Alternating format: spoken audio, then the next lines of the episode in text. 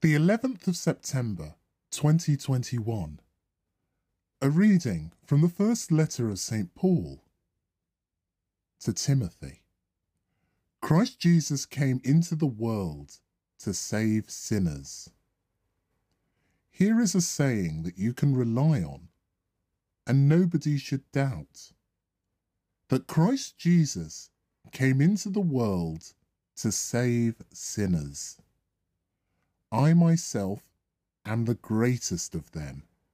And if mercy has been shown to me, it is because Jesus Christ meant to make me the greatest evidence of his inexhaustible patience for all the other people who would later have to trust in him to come to eternal life. To the eternal King, the undying, invisible, and only God, be honour and glory for ever and ever. Amen. The word of the Lord.